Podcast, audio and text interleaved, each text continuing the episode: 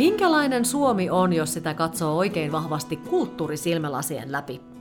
Arvostetaanko Suomessa kulttuuria ja mikäli vastaus on ei, niin miksi ei?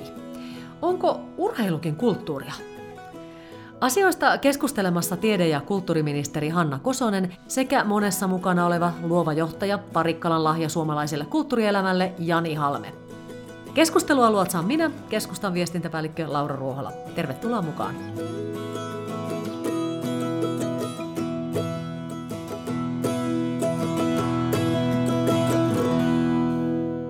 Ihan mielettömän kiva saada just teidät kaksi tähän kohtaan tänään vieraaksi. Ja koska tällä viikolla tapahtuu kulttuurin saralla paljon, niin pitää heti kättely saattaa kiinni eteläkorealaisesta Oscar-voittajasta, Parasiteista. Onko vieraista kumpikaan nähnyt sitä? Enpä ole vielä nähnyt, mutta aion katsoa. Olin jo tuossa viime viikolla ja sitä edellisenä katsonut niitä mainoskuvia, että tämä pitää nähdä. Jotenkin se, se iski siihen kohtaan itsessäni. Liput on hankittu ja se varmaan kertoo, että vielä ei ole nähty. Mä oon yrittänyt tehdä paljon töitä, että mä en tiedä mitään siitä leffasta ennakkoon. Mä oon välttänyt kaikkea somea tämän aiheen tiimoilta, koska mä oon ymmärtänyt niin, että siitä ei pidä tietää mitään, jotta elokuva elämys on kuohkea. Mä voin luvata teille sen, että tehkää juuri niin kuin Jani sanoo, älkää ottako mitään selvää, menkää sinne ja sitten sen jälkeen nauttikaa. Mutta se, mikä tästä leffasta teki tietysti, tai tekee tietysti äärimmäisen merkityksellisen, on se, että se voitti neljä Oscaria ja se oli siis jonkun muun kielinen kuin englanninkielinen. Mitä tämä niin kuin isossa elokuva skenessä meinaa, tai meinaako tämä yhtään mitään, oliko tämä vaan tämmöinen tuokio, että tehdään asioita nyt näin ja sitten palataan normaaliin. Onko teillä ajatus tästä? No mä koen niin, että tämä osa tämmöistä, mä en tiedä, onko tämä termi kauhean globaali, mutta sorjosilmiötä. Eli tällä viittaan toki erinomaiseen Lappeenrantaan sijoittuvaan Netflixin kautta useampaan kymmeneen, on peräti yli satakin maata, mihin se on jaeltu. Sornen TV-sarjaa, mikä Suomessa on yksi näitä Karpin ohella että sarjoja, mitkä kiinnostaa ihmisiä ympäri maailmaa, siitä huolimatta, tai ehkä siitä johtuen, että siinä puhutaan suomea. Ja tämä on tietysti täysin näiden uuden ajan streaming-palveluiden, Netflixin, HBO ja muiden ansiota. Ilman näitä niin tämä ilmiö olisi huomattavasti pienempi. Olisi ehkä enemmän vaan tällaisten yksittäisten taideelokuvien, niiden harrastajien pikkujuttua. Tärkeä asia, että Oskareissa palkittiin nyt niin kuin aidosti joku muu kuin amerikkalainen elokuva. Ja mä oon aina pitänyt itse sitä siis amerikkalaisten elokuvien palkintogaalana ja palkintoina. Ja sitten tää on tää vähän tämmönen niinku erikoinen harrastelijasarja, tämä ulkomaalaiset elokuvat, joka on niinku yksi vaan niistä monista monista palkinnoista. Mutta tämä osoittaa sen, että siellä Amerikassa nyt vähän avaudutaan ehkä, ehkä eri, eri asioiden takia niin, niin, niin kuin ulkomaailmaa. Ja musta se on niin kuin erittäin hyvä. Mehän kaikkeen pitää olla auki, auki ulos. Ja tämä on tietysti niin kuin näkyvin länsimaisen elokuvan palkinto, niin senkin takia on hienoa, että, että sitten sitä kautta varmasti tämäkin elokuva saa paljon enemmän näkijöitä kuin mm-hmm. muuten ikinä olisi saanut. Toivottavasti siinä ei käy silleen, että tästä tulee nyt tämmöinen hetken, hetken huuma ja sitten sen jälkeen tosiaan siitä tulee taas tämmöinen amerikkalaisen elokuvan niin kuin, elokuvan tähtihetki. Mutta hei, minkä takia suomalainen, Jani nyt jo vähän viittaskin, viittaskin ja sanoi, että sait Sorjosenkin mainittua tähän, mutta että milloin me nähdään semmoinen hetki, että suomalainen elokuva pärjää maailmalla niin, että sitä hehkutettaisiin, että pienemmän budjetin elokuva, joka valloitti maailman. Pärjää ehkä uudestaan niin. olisi lienee oikea, asu, oikea kieliasu, jos sallit, koska kyllähän Kaurismäen tuotanto on ympäri maailmaa herättänyt, varsinkin aikoinaan. Niin mennä se just sanoa, että ehkä nimenomaan aikoinaan, että tavallaan jos me mietittäisiin, että meidän kuuntelijat olisi nyt ehkä kaksivitosia, Joo. niin heille ehkä tämä... Kyllä musta tästä pitää olla huolissaan tästä asiasta. Eli kyllä me nähdään vaikka musiikkimarkkinalla, me nähdään mun mielestä tosi huolestuttavaa kehitystä siinä, että Suomi on just riittävän kokoinen maa, että meillä artisti menestyy kotimaan kiellä kotimarkkinassa. Mm. Meidän suunnattoman lahjakkaat artistit, Antti Tuiskut ja Cheekit ja Vesalat ja Jenni Vartiaiset, kaikki laulaa suomeksi Suomen markkinoilla, mitä varsinkin sitten nelonen media pyörittää siellä ikään kuin sitä rumbaa oikein menestyksekkäästi, mutta vain ja ainoastaan ikään kuin nurkkakuntaisesti homma ajatellen. Ja tällä hetkellä on vähän sellainen olo, että me tarvittaisiin taas uusi ää, tota, Hanoi Rocks. Tarvittaisiin joku uusi yhtyö, joka murtautuu tästä ikään kuin degeneroituneesta mm. tota, serkut muhinoi keskenään kulttuurimarkkinasta ulkomaille ja näyttää taas, että meillä on jotain annettavaa muille. Ja minusta pikkusen kotimaisessa elokuvassakin on vähän ikään kuin samaa, että me tehdään tosi paljon, studiot tekee itselleen tai se tekee suomalaiselle markkinalle mm, ilman vilpittömiä, ilman niin sellaista pyrkimystä lähteä ulkomaille. Et siellä on Vilhusen dokumentit ja muut tämmöiset ovat ehkä vähän pystyneet murtautumaan siitä, mutta tuntuu, että me ollaan tässä asiassa vähän vajottu takaisin jonnekin ikään kuin 80-luvun tunkkaseen Suomeen. Mä näen taas tämän niin kuin, eri tavalla. mä, mä, mä, mä vähän Hanna katselin sivusilmässä sun ilmeitä ja mietin, että mä veikkaan, että ministeri Hanna sanoo nyt jotain ihan muuta.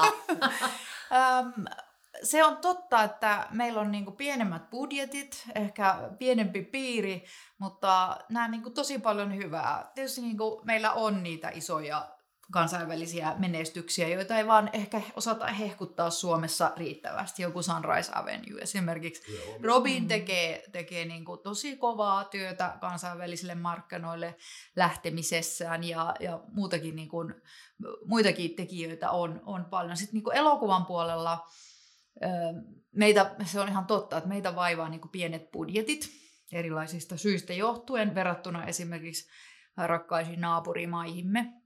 Ää, mutta mutta just, just keskustelin ruotsalaisen ä, ison, ison tota, elokuvayhtiön toimarin kanssa ja hän sanoi, että Suomessa, Suomesta tulee kaiken aikaa niin kuin tosi mielenkiintoisia elokuvia. Et hän sanoi semmoinen nimi kuin Weird Finland on niin kuin se mm, oikea mm, termi sille elokuvatuotannoille, mitä Suomesta tulee. Ja, ja niin kuin Ruotsiin verrattuna se on hyvin semmoista arvattavaa ja tavanomaista ja, ja, ei, ja helppoa. Ja, ja niin kuin täten mä ainakin uskon suomalaisten elokuvien ja, ja AV-tuotantojen yleensäkin niin kuin mahdollisuuksiin tosi paljon – mutta meidän pitää vaan niin kuin yhdessä levittää niitä niin kuin vahvemmin ja, ja tehdä, niin kuin, tehdä niin kuin myös valtiona töitä. Nyt meillä on tietysti AV-tuotantokannustin, joka mahdollistaa jonkun verran, mutta siinäkin pitää tehdä muutoksia, että me oikeasti myös sitä kotimaista tuotantoa mm. siinä tuetaan. Että erittäin niin kuin tärkeitä liikkeitä on tehty, mutta mun unelma on, että me ruvetaan oikeasti kouluttamaan käsikirjoittajia, koska sehän on ollut Norjan Tanskan mm. salaisuus. Mm. Ja me voitaisiin tehdä se ihan sama. Kyllä, tämä on, on hyvä huomio. Ja onneksi meillä on nyt myös sitten jossakin määrin nuoren polven tekijöitä, jotka ei suurelle yleisölle välttämättä ole ihan niin tuttuja. Että vaikkapa käsikirjoittaja Mikko Pöllä tekee tosi kansainvälistä työtä ja nimenomaan on tämä uutta sukupolvea, joka keskittyy sen käsikirjoitukseen ja sen konseptointiin, mm. sen hiomiseen ja ovat tavallaan jopa tämmöisiä showrunnereita tässä asiassa. Tällä termillä viitataan siihen, että jonkun pitää panna haisemaan, jonkun pitää ikään kuin juosta tämä homma kasaan. Ja nyt vaikka juuri Miikko Oikkonen, tämä Sorjosen ohjaaja, niin hän on käsikirjoittaja taustainen ihminen. Ja mm. Hanne kanssa aivan samaa mieltä. Ja kyllä se toivoa on. Ja nämä Robinit ja muut olisi hyvä huomio. Mä en tullut miettineeksikään, että joku yrittää kyllä, sentään Joo, ja nimenomaan, nimenomaan yrittää tietysti. Toivotaan myöskin esimerkiksi hänelle sitten, että sieltä tulee se maailmanvalloitus, koska eihän se ole helppoa. helppoa mutta koska ette nyt jumituta ihan pelkästään siihen, että puhutaan musiikista ja elokuvasta, vaikka nämä kaikki tietysti, tietysti tässä kulttuuria onkin, niin mistä mis teidän mielestä mennään tällä hetkellä suomalaisessa kulttuurissa? Mitä teidän mielestä suomalainen kulttuuriskene tällä hetkellä tarkoittaa? Mä oon tosi onnellinen siitä monipuolisuudesta ja myös ihan, ihan aidosti niin kuin hyvästä tasosta kyllä, että, että meillä on, no lähdetään kruunujalokivestä, klassisesta musiikista. Juhu. Eihän sellaista ilmiötä ole missään muualla maailmassa kuin Suomessa. Ja se ei ole mitenkään vanhentunut juttu, vaan meillä on niinku uusia tekijöitä, pulpahtelee kaiken aikaa. Aika, ja se on, se on niinku tosi kova juttu, että meillä näin pienestä maasta tulee niin hurjan kovia, kovia taitajia kaiken aikaa, jotka on tuolla ihan maailman huippupaikoilla. Ja sitten sit niinku tavallaan mä luotan siihen meidän musi, niinku kevyen musiikin tulemiseen, että nythän on niinku valtava hyvä buumi tässä. Ja erityisen iloinen olen tietenkin naisartistien ja, ja lauluntekijöiden hyvästä, hyvästä niin kuin nosteesta ja, ja siitä, siitä niin kuin energiasta, millä he kaikki painaa toinen toisiaan tukiin. Ja sit, sitten niin kuin tämä elokuva tuli mainittua, minusta kirjallisuudessa on myös hyviä lähtiöjä, niin kuin Paittom Statovic niin kuin tavallaan ihan uudenlaista, uudenlaista taustaa ja tekemistä. Ja hänellähän on valtava niin kuin kansainvälinenkin ura jo mm, olemassa, Kyllä. että hän on, hän on niin kuin tekemässä tosi hyvää, hyvää tuota työtä sitten muuallakin kuin, kuin Suomessa. Muotoilun alalla, siis vaatemuotoilussa esimerkiksi erittäin niin kuin paljon on saanut nuoret suunnittelijat palkintoja. Sitten tietysti meillä arkkitehdit voittaa kaiken aikaa erilaisia kansainvälisiä kilpailuja ja, ja niin kuin paljon hyvää tekemistä eri, eri osa-alueilla. Sitten, sitten ehkä kuvataide on sellainen, jota mä itse niin kuin katselen sillä tavalla, että meidän niin kuin aidosti pitää niin kuin tehdä valtiona liikkeitä siihen, koska siinä rahoitus on jäänyt paljon taakse muista aloista ja, ja, ja näin vaikka hyviä tekijöitä onkin. No Jani, sinä kuuntelit nyt ministeri Kososen eh, mietteitä siitä, että mistä tällä hetkellä mennään. Onko kaikki ihan noin mustavalkoista vai miten sinä kulttuurin kuluttajana ja monipuolisena toiminnan miehenä ja toimittajana näet Hannan kommentit? Ministeri Kosonen puhuu viisauden sanoja. Mm-hmm. Ja kyllä on, on ilahduttavaa nimenomaan näillä mainituilla aloilla, vaikkapa klassinen musiikki, että tämä, tämä kapellimestari ihme, vaikkapa mikä Jorma Panulan sitä lähtöisin ikään kuin ajatellaan. Toki juurethan on paljon pidemmät, vaikkapa sitten Aino Akteen, Savonlinnaan, mm. käynnistyvät operajuhlat ja muut. Kyllähän meidän näitä heritageja tässä piisaa. Mä nyt viime kesänä oli BBC Promsissa, joka klassisen musiikin tärkein festivaali. Niin on se huimaa olla siellä, kun meillä on Pekka Kuusistot ja Daaliasta Selskat ja kumppanit. On niin hyvin, hyvin nuoria taiteilijoita, mitkä rokkitähtiä Lontoossa. Ja me ehkä ymmärretäkään, miten iso ilmiö klassinen musiikki on. Että Esa-Pekka Salonen LAissa, niin hän oli siellä korttelin kokoisia mainoksia hänestä siellä. Ja se varmastikin saa jatkoa hienosti siellä. Muoti tuli esiin siellä, että, että Anna Isoniemi vaikka Adidakselle tällä hetkellä pääsi suunnittelemaan oman nimikkomallistonsa aivan, aivan järkyttävän iso asia. Ja nämä on tärkeitä pienille maalle, meidän ihan tämmöisen ylpeyden kansallisen ylpeyden näkökulmasta. Kyllä me tykätään, että joku hyppää mäkeä pidemmälle kuin muu. Se tuntuu vaan kauhean kivalta, mutta samaan aikaan hyvä todeta myös se, että meidän kulttuuri jälki Suomessa on tosi iso ja merkittävä. Mä kuulun vähän tämmöisiin ihmisiin, mitkä varmaan kaikki tämän ääressä, että me tämmöistä luokkayhteiskuntaa kaihdetaan ihan viimeiseen asti. Mua saa verottaa oikeasti roimimminkin, kunhan meille ei pääse syntymään tällaisia liian isoja eroja. Mä uskon vilpittömästi siihen, että se on parempi yhteiskunta, tasa-arvoinen yhteiskunta.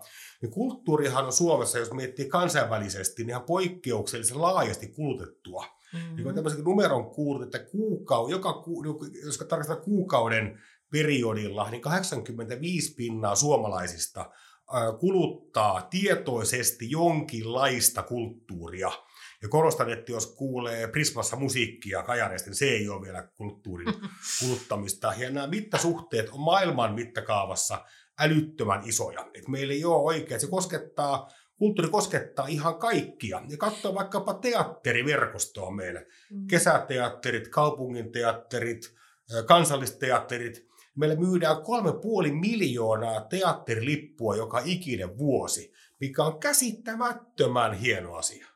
Kesäteatterit on muuten erinomaisen hyvä asia. Semmoisesta ihan niin kuin tavallisen perusjampan kulutuskulttuurista. Mutta minkä takia he sitten kuitenkin ajat, miksi esimerkiksi sä jo mainitsit sanan urheilukin tuohon jo tuli mukavasti ja sitten päästäänkin siitä, että urheilu ja kulttuuri on aina lyömässä toisiaan, että kun rakennetaan, pistetään kaikki rahat jäähalliin, niin ei saada sitten enää sitä musiikkisalia. Niin miksi on sitten kuitenkin näin, koska periaatteessa niin kun puhutaan yhteisestä hyvästä ja mielihyvää tuottavista asioista. Miksi nämä kaksi asiaa halutaan nostaa vastakkain? ei ehkä meistä kolmesta kukaan, mutta noin yleisessä No keskustelussa. ehkä kuntapäätöksenteossa, kun siellä on se yksi potti rahaa ja sitten ne samat, mm. samat niin kuin, samasta korista jaetaan just oikeastaan vapaa-ajassa tähän näihin kahteen, mm. kahteen jotka ei ole niin kuin välttämättömiä, niin kuin on esimerkiksi koulu, vaikka me ajatellaan, että ne on välttämättömiä, mutta tärkeysjärjestys siellä tulee kuitenkin jollain tavalla sitten aina ilmi, niin sitten ne helposti voidaan asettaa vastakkain. Mutta mä en niin kuin näe mitään syytä siihen vastakkainasetteluun, koska, koska nämä molemmat voivat tuottaa niin paljon iloa ja riemua, että niihin molempiin on niin kuin satsattava.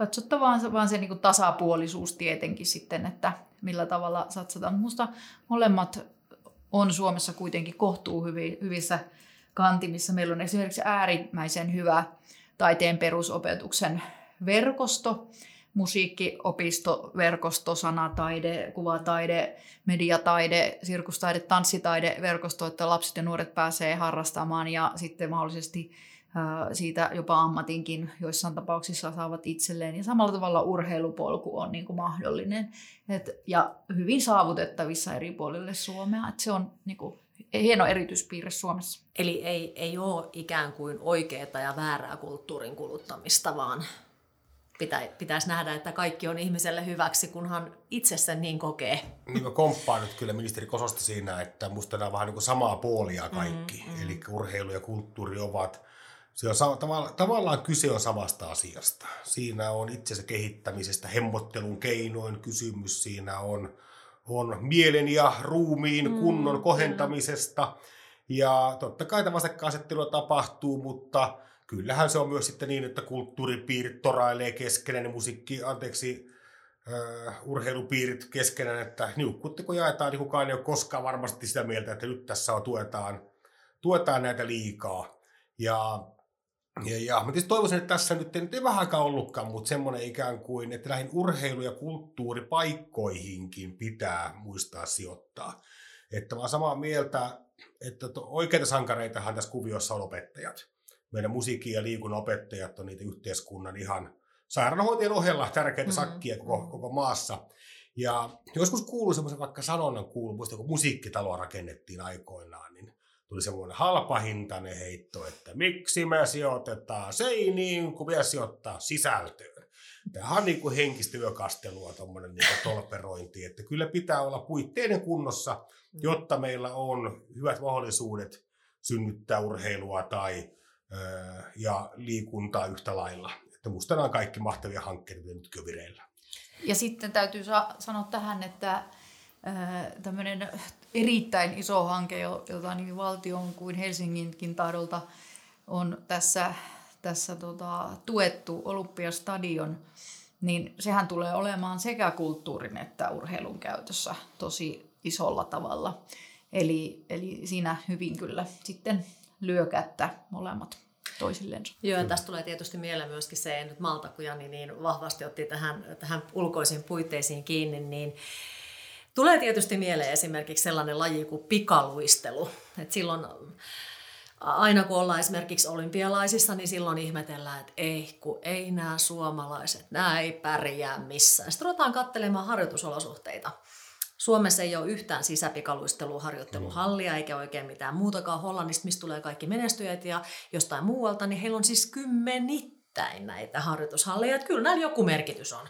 Kyllähän joku Islannin jalkapallo, joka hakee maailmassa ihmeen, ihme mittakaavassa vertaistaan, niin sehän lähti siitä, että urheilupaikkoihin sijoitettiin älyttömän paljon. Eli mm. fudiskenttiä oli varmaan enemmän kuin siellä lampaita, ja lampaita on 6 miljoonaa. Ja sitten oli myös se, että koulu- ja kodin yhteistyö, eli se, että tämä iltapäiväkerhomalli tai mikä se onkaan, niin se on Suomeenkin vissiin kopioitu. Katselin ministeriä katselemaan vähän kysyvästi, mutta ymmärsin niin, että sitä on täälläkin otettu, otettu käyttöön, niin sieltä sitten lähtee, mutta toki meidän pitää pienenä maana päättää, että missä me halutaan menestyä. Niin, Islantihan on sen aika tarkkaan päättänyt, että missä he haluavat. No se on kyllä niin, kyllä. Et siellä on tehty kyllä tosi rajua karsintaa. Et meillähän on enemmän ollut kaiken aikaa tällainen ajatus siitä, että, että annetaan kaikkien lajien kukkia ja sitten sieltä tulee sitä menestystä, kun tulee. Ei ole lähdetty siihen karsintaan, Tanskassa on myös mm. karsittu tosi rajusti sitä, mutta se on kuulkaa aika kova keskustelu, jos me ruvetaan sitä karsimaan. Niin. En ole varma, voinko sitä urheiluministerinä aloittaa. Mä meinasin just tuota sanoa, että otetaanko seuraavakin puoli tuntia käyttöön ja otetaan tämä seuraavaksi keskusteluaiheeksi. Että... Mä vilpittömästi toivon, että niin paljon kuin mä tykkäänkin siitä, että Suomi ja suomalaiset saa tuota, kulta- ja hopea- ja pronssimitaleja, pistesijatkin lämmittää mieltä erinäköisissä mm-hmm. urheilukilpailuissa.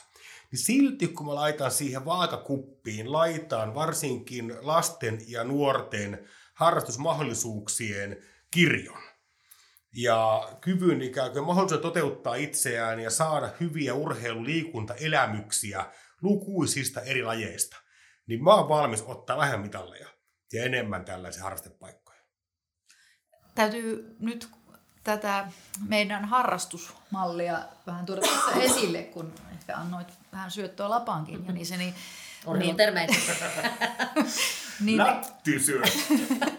Eli to, to, tosiaan meillä on tämä Suomen malli tekeillä. Meillä on nyt työryhmätyö ää, menossa ja, ja muodostetaan sitä näkemystä, että mikä se on se Suomen malli tästä harrastamisesta koulujen iltapäiviin lapsille ja nuorille mahdollisuus valita, valita itsemieluinen harrastus, kulttuuri, taide, käsityöt, liikunta saroilta muun muassa. Ja, ja se on musta niin kuin ihan tosi hieno asia, koska, koska nimenomaan toivotaan, että sillä voidaan tavoittaa sitten kaikki lapset ja nuoret, koska kaikilla ei ole mahdollisuuksia harrastaa, harrastaa eri lajeja tai, tai kulttuuria, taidetta ja sieltä voi löytyä sitten sellaisia asioita, joita he haluavat tehdä sitten vaikka mm. enemmänkin ja sitten hakeutua vielä, vielä semmoisen vielä säännöllisemmän harrastamisen piiriin. Mm. Ja tässä on hyvä muistaa, että ennen oli huonommin.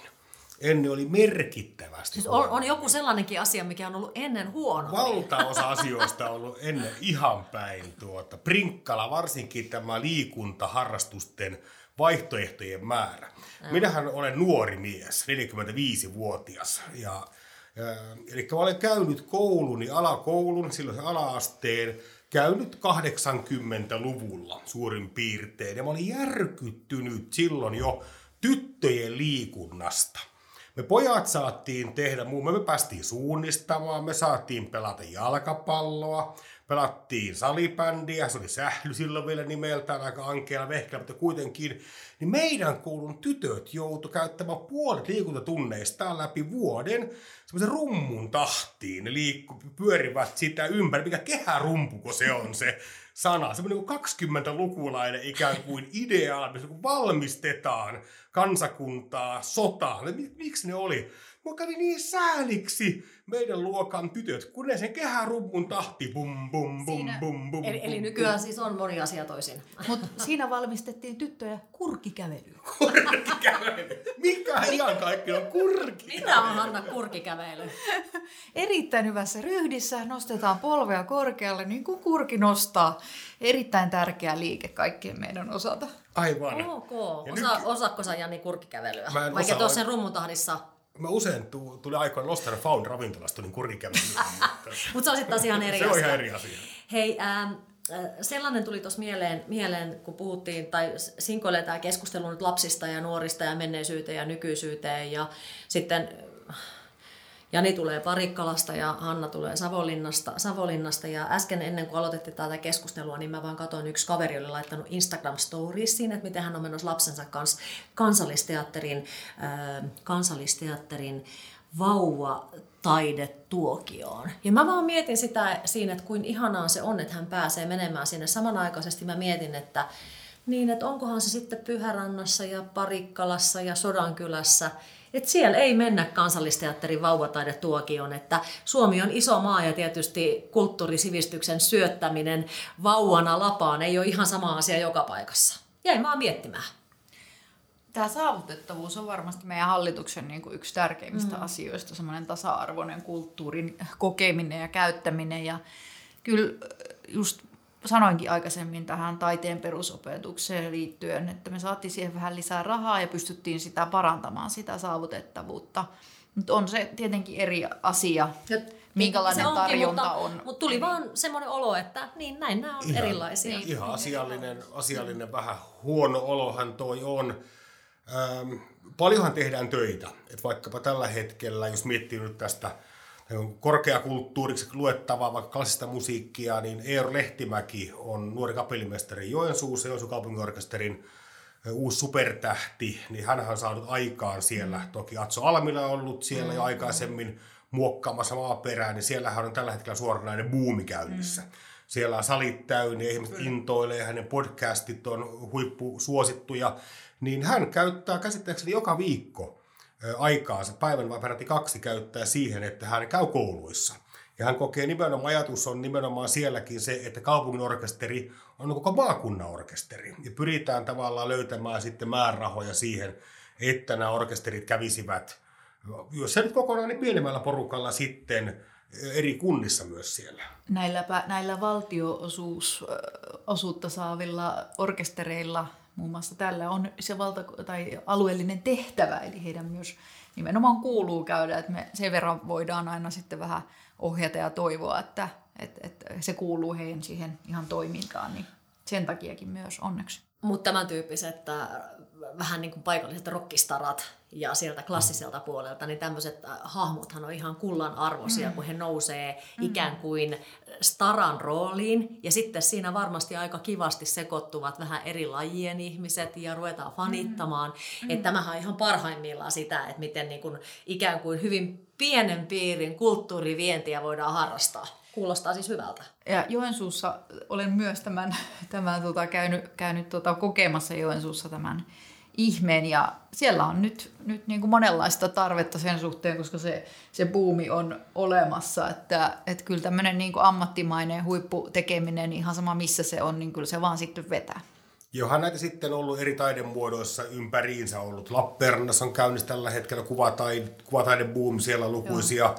nykytaidegallerioita, mitkä menestyy, pihattoja ja muut, mitkä menestyy mm. oikein hyvin.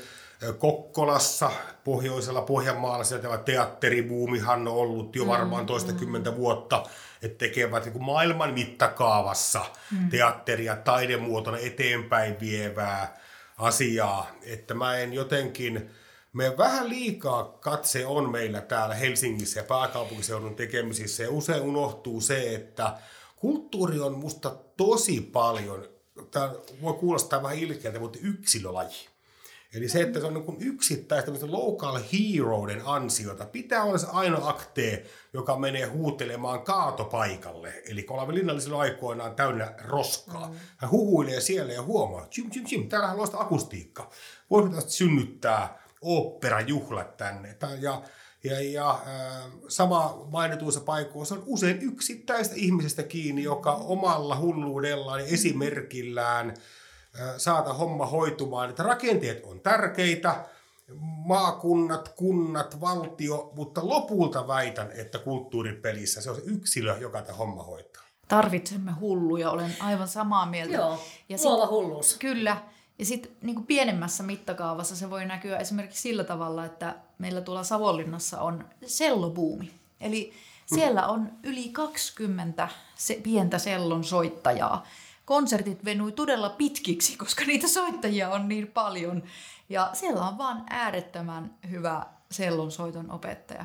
Joten se tavallaan niin kuin sitten näkyy tämmöisenä ilmiönä. Joo, ja se, on, se, on, se on ehdottomasti juuri noin. Mä rupesin miettimään tässä omiakin musiikinopettajia niin siltä lapsuudesta. Mä vieläkin pystyn siis sanomaan, ketkä siellä oli ikään kuin sellaisia, jotka olisi pystyneet äh, keräämään kaikki kylän lapset mukana. Ja se oli nimenomaan siinä heidän persoonassaan se kiinni. Ja sitten taas jollain toisella kenties oli taidot kyllä, mutta hän ei ollut tähti. Kyllä. Ja luova, luova, luovasti positiivinen hullu. Ja se luova hulluhan voi olla muukin kuin taiteilija. Kyllä. Eli vaikkapa se, että keikkapaikkoja meillä on paikallisesti tosi kiinnostavia ja, ja, ja menestyksekkäitä.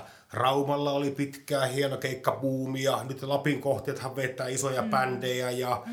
ja, ja että yksittäinen promoottori saattaa omalla toiminnallaan muuttaa hurjan paljon sen koko alueen kulttuuri-ilmapiiriä. Ja tässä kohdassa minusta tämä on vastaavasti niin kuin suvaitsevaisuuskysymys. Että se, että tämmöiset niin luovat hullut, ne on usein vähän kahjoja yksilöitä. Ne, ei, no, ne eivät mene siihen ikään kuin suurempien tai pienempien kylien ikään kuin mediaanikansalaiseen muottiin, eikä pidäkään mennä. Se, että jos me halutaan kunnissa, kaupungeissa, maakunnissa, että meillä on hyvää kulttuuripohjaa, hyviä urheilusankareita, niin meillä pitää olla tosi paljon sietokykyä hullujen yksilöiden kanssa. Mm. Ja tästä Kyllä. tulee esimerkkejä hyvin meille. Esimerkiksi Lutakko Jyväskylässä, miten Kyllä. se on kasvanut. Sitten taas mennään takaisin Joensuuhun. Eli yleensä nämä Ilosaarirokit ja kaikki, niin siellä on ihan pari hassua tyyppiä taustalla, jotka on niin kuin tehnyt sen sen kaiken ja, ja yleensä se koko rockskene siellä Joensuussa. Ihan samanlaisesti Raumalla. Jani tuntee varmaan Rauman kuviot hyvin, niin siellähän on myöskin ollut yksi ihminen, kuka on mm. saanut, saanut Hei tähdet, hei, Toni, terveisiä sinne. tähdet, tähdet loistamaan. Mutta hei, tota, ähm, kun tätä juttua tässä nyt tehdään, niin yksi sellainen asia, mikä mun mielestä liittyy Suoma, hyvin vahvasti tietysti koko maailmassakin, mutta varsinkin Suomessa siihen semmoiseen tietynlaiseen kulttuuriseen olemukseen ja olemiseen on siis sanomalehti. Ja me käytiin jo ennen kuin pistettiin nauhoitteet päälle, niin sanomalehtien haasteista keskustelua, mutta iso kysymys tietysti tänään nauhoituspäivänä on se, että Sanoma on ostanut siis äh, ostanut siis tehnyt aamu, ostanut Alma Median alueellisen media- ja painoliikenne, li, li, painoliikennetoiminnan. Mitä tämä tarkoittaa siis suomalaiselle mediakentälle? Meillähän on hieno mediakenttä ensinnäkin, tämä on hyvä sanoa, eli 160 maksullista sanomalehteä ja uutismediaa tai joko sen maahan on kansallinen ylpeyden aihe. Me ollaan lukijakansaa ja maksetaan mediasta. Mä luulen, että tämän taustalla tämä on vääjäämätön pakon edessä syntynyt kauppa. Eli nämä isot, puhutaan platformeista, nämä isot digijättiläiset, Facebook, Google, Amazon, meillä ehkä vähän huonommin tunnettu Big Four, neljäs jäsen, eli Alibaba, kiinalainen verkkokauppa, ne vievät mediarahasta, mainosrahasta vievät globaalisti 60 prosenttia ja kasvaa vain. Ja Suomessa tarkoittaa sitä, että noin miljardi euroa on hävinnyt laskelmien mukaan mainosrahaa pois ö, toimijoilta, mitkä ovat suomalaisia toimijoita. Niin rahaa kun on vähän, niin pakosti pitää alkaa järjestellä vähän tiluksia uusiksi. Kyllä, kyllä. Ja miljardi on sellainen, minkä huomaa. Se huomaa kyllä. Ja mä luulen, että Sanomat osti kuten sanoin, niin osin pakon edessä, ostivat laatua, upeita aviseja, todella hienoja julkaisuja, ostivat sen takia, että heidän ei tarvitse, he pystyvät hidastamaan tällä toiminnalla ikään kuin sanomalehti ilmoittelun hinnan pienemistä, niin Alma saattoi myydä koska he voi keskittyä nyt pitkälle tuotteisiin, mitkä digitaalisesti heillä on hyvin elinkelpoisia.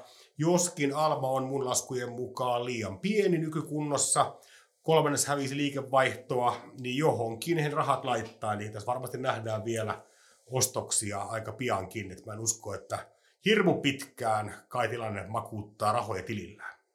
No pitääkö tässäkin yhdistymisessä tai, tai ylipäänsä ottaen näin isossa yhdistymisessä, niin pitääkö meidän Hanna olla huolissaan siis median moniäänisyydestä ja siitä, että kaikki keskittyy liian paljon yksin käsiin? luotan kyllä vahvasti siihen, että nämä on johdettu samalla tavalla kuin meidän yleensä nämä mediatalot on johdettu. Ja eli, eli siellä on se hallintohenkilökunta, mutta sitten hyvinkin itsenäiset toimittajat ja päätoimittajat ja ja nämä on taas hyvin niin kuin erillisiä yksiköitä, jotka tekee sitten ne ra- toimitukselliset ratkaisut. Ja, ja tämä on maailman vapaimman lehdistön maassa todettu ihan, ihan tota kaikenlaisilla arvioilla. Ja, en mä usko, että se tähän, tällaiset kaupat tulee siihen vaikuttamaan. Yksi juttu vielä ennen kuin mennään, mennään Savonlinnaan. Mun on pakko kysyä teiltä molemmilta. Mä voisin kuvitella, Hanna on siis monipaikkainen ihminen ja Janikin on itse asiassa monipaikkainen ihminen. ihminen niin luetteko te tällä hetkellä lehtenne digitaalisena vai luetteko te lehtenne paperisena? No Jani tekee kotimaan katsausta, eli käytät kyllä paperisia paikallislehtiä, mutta tähän ehkä taustana se, että mua jotenkin suomalaisessa nyt tämä menee ihan romanttiseksi, mutta vähän surettaa se asia, että ihmiset ei enää, lapset ei näe, kun vanhemmat lukee lehtiä sunnuntai-aamuna pöydän vieressä, ja ihmiset isossa kuvassa ei enää näe sitä, että mitä tarkoittaa Premiere-sivulehdessä, miten lehdet arvottavat kuvien ja tekstin suhdetta. Nämä asiat on mulle ihan mielettömän isoja ja tärkeitä asioita. Niin mä jotenkin ahistun siitä, että tämmöiset asiat häviää. Ahdistuuko teistä kumpikaan? No kyllä mä oon printtiromantikko. Eli, eli me ollaan tässä, niin me ollaan tässä, tässä samankaltaisia. Mutta toki ymmärrän myös sen, että rahaa tulee yhtälöön, kuten puhuttiin, niin paljon vähemmän. niin. Ja kaksi kolmasosaa uutismediakustannuksista tulee paperin ostamisesta, mustekustannuksista ja postijakelusta. Eli se on luksustuote pian toi printti.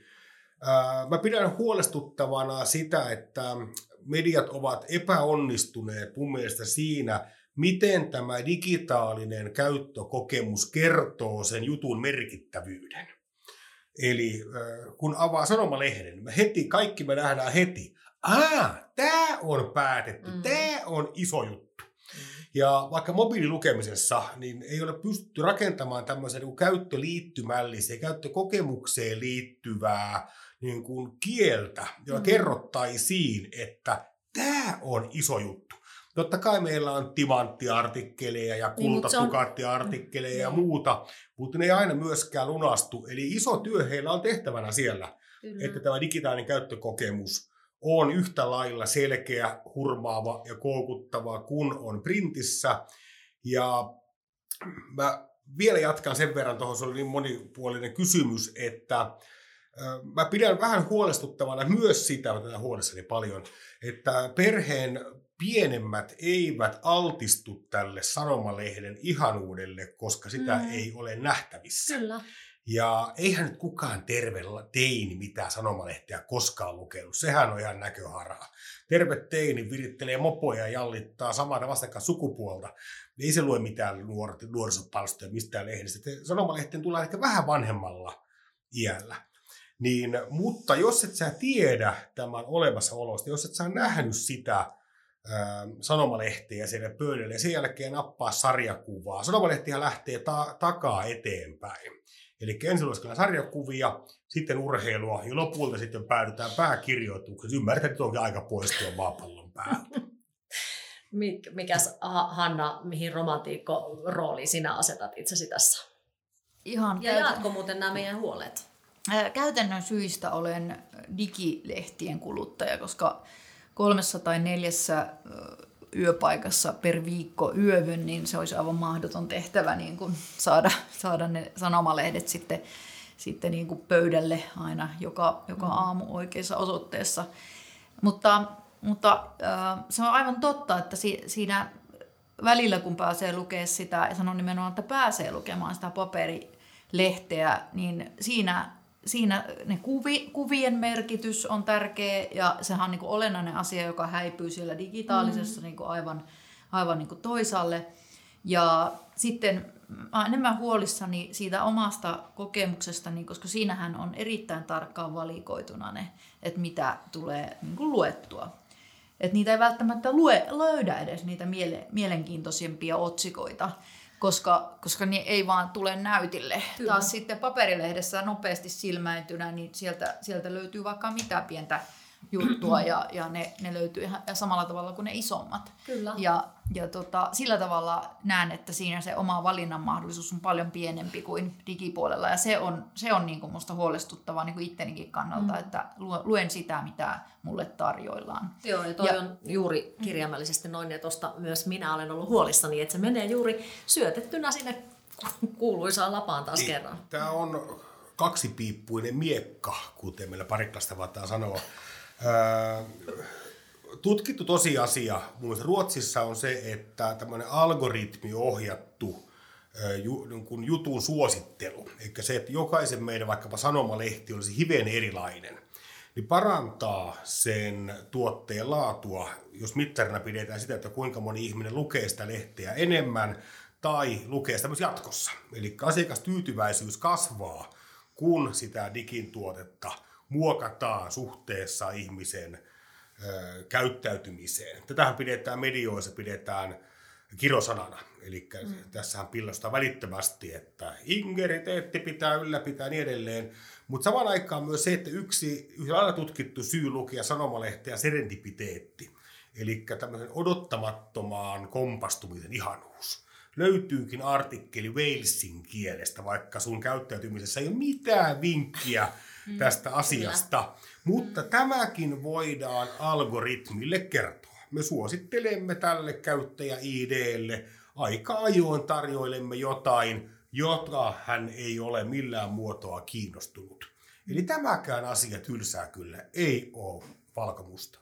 Meinasin just sanoa, että me ei päästä niinku mistään ei ihan lopullisesti niin. Niinku Tämä on keskustan podcast, me ollaan kesken. Mutta hei, mä heitän teille tähän loppuun yhden asian mistä mä kuvittelisin, että ainakin podcastin vieraat ovat yhtä mieltä, eli Savonlinna 2026 kulttuuripääkaupunki. Luulisin, että siinä on teille molemmille suuri sydämen asia, eikö näin? Niin, Tampere ja Oulu siellä, kun kuuntelee, niin tokihan, tokihan teilläkin varmaan on hyvät hakemukset. Hyvä, hyvä kilpailu piristää. Mitä kulttuuripääkaupunki jos tarkoittaa? No täällä Itä-Suomessa haetaan nyt ihan kaikkien aikojen mullistavinta hanketta, eli Saimaa ilmiö on projektin nimi, ja siinä viisi perinteisesti toraista kaupunkia neljästä eri maakunnasta hakee yhdessä Euroopan unionin kulttuuripääkaupunki asemaa. Nämä kunnat ovat, jos etelästä lukemaan, ne ovat Lappeenranta, Savonlinna, Mikkeli, Joensuu ja Kuopio. Ja ne yhdessä muodostaa sitten tämän Saimaan alueen. Ja se voidaan hakea vain yhdelle kaupungille, sen takia se haetaan Savonlinnalle. Ja vastassa on upeita kuntia, upeita kaupunkeja, siellä on Pirkanmaan alue ja ennen kaikkea Tampere ja sitten Hanna mainitsema Oulu. Ja Suomessa on hyvän kulttuuripääkaupungin jostain näistä 326. Toki itse uskon ja toivon, että se on, on Savonlinna ja Saimaan alue, koska tämä on Saimaalle kaikkien aikojen mahdollisuus yhteistyölle. Eli muuttaa ikään kuin sitä tarinaa, joka tuntuu, että ikään kuin ylhäältä on käsikirjoitettu puolikkaalle Suomelle, eli Itä-Suomelle. Sillä on käsikirjoitettu tarina, jossa on vain väestötappiota, kurjuutta ja pyöriviä aavikkopalloja. Ehkä joku sellutehdas jossakin puksuttaa siellä 13 ihmisen voimin kikytuntien poistuessa 12 henkilön voimin siellä vaan menee. Niin äh, Saimaa on maailmanluokan matkailubrändi, Saimaa on matkaan maailmanluokan asuinkohde, mutta yksikään näistä kaupungeista ei voi ottaa tavallaan Saimaan alueen pääkaupunkiasemaa, eikä yksin ikään kuin pysty nostamaan koko alue tavalla toiminnallaan.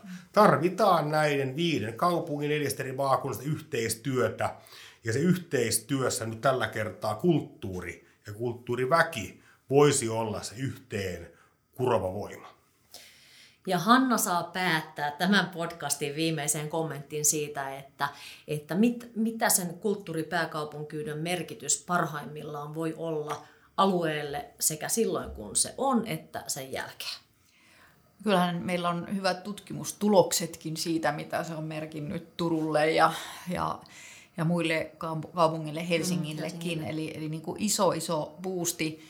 Ja sen nimenomaan sen paikallisen kulttuuri- ja luovan alan ja muunkin elinvoiman nosto siinä mielessä, että nämä ihmiset ovat tehneet paljon yhdessä asioita ja, ja sinne jää mau sitten niin kuin pysyvä jälki. Ja sehän se on se tärkein asia. Ja, ja tapahtuipa mitä tahansa tässä kulttuuripääkaupunki kisassa, niin, niin toivon sitä, että näissä kaikissa kolme, kolmessa, kaikilla kolmella alueella niin tapahtuu nimenomaan se, että siellä nämä ihmiset, jotka eivät välttämättä toisiansa kohdannut, ne kohtaa ja se tehdään niin kuin yhdessä asioita. Ja, ja Saimaan alueella niin, niin sitä todella kaivataan, sitä yhdessä tekemistä, että meillä on vähän muunlaista perinnettä ja, ja sitä kaivataan niin kulttuuri- ja luovilla aloilla – mutta tämä voi olla hyvä, hyvä liima siinä, mutta sitten niin yritysten kesken meillä todella on niin mieletön se, se järviluonnon alue, että aina kun sinne tuo ulkomaalaisia tai vaikka muualta Suomelta, Suomestakin ihmisiä, niin kaikki on vaan ihmeissään.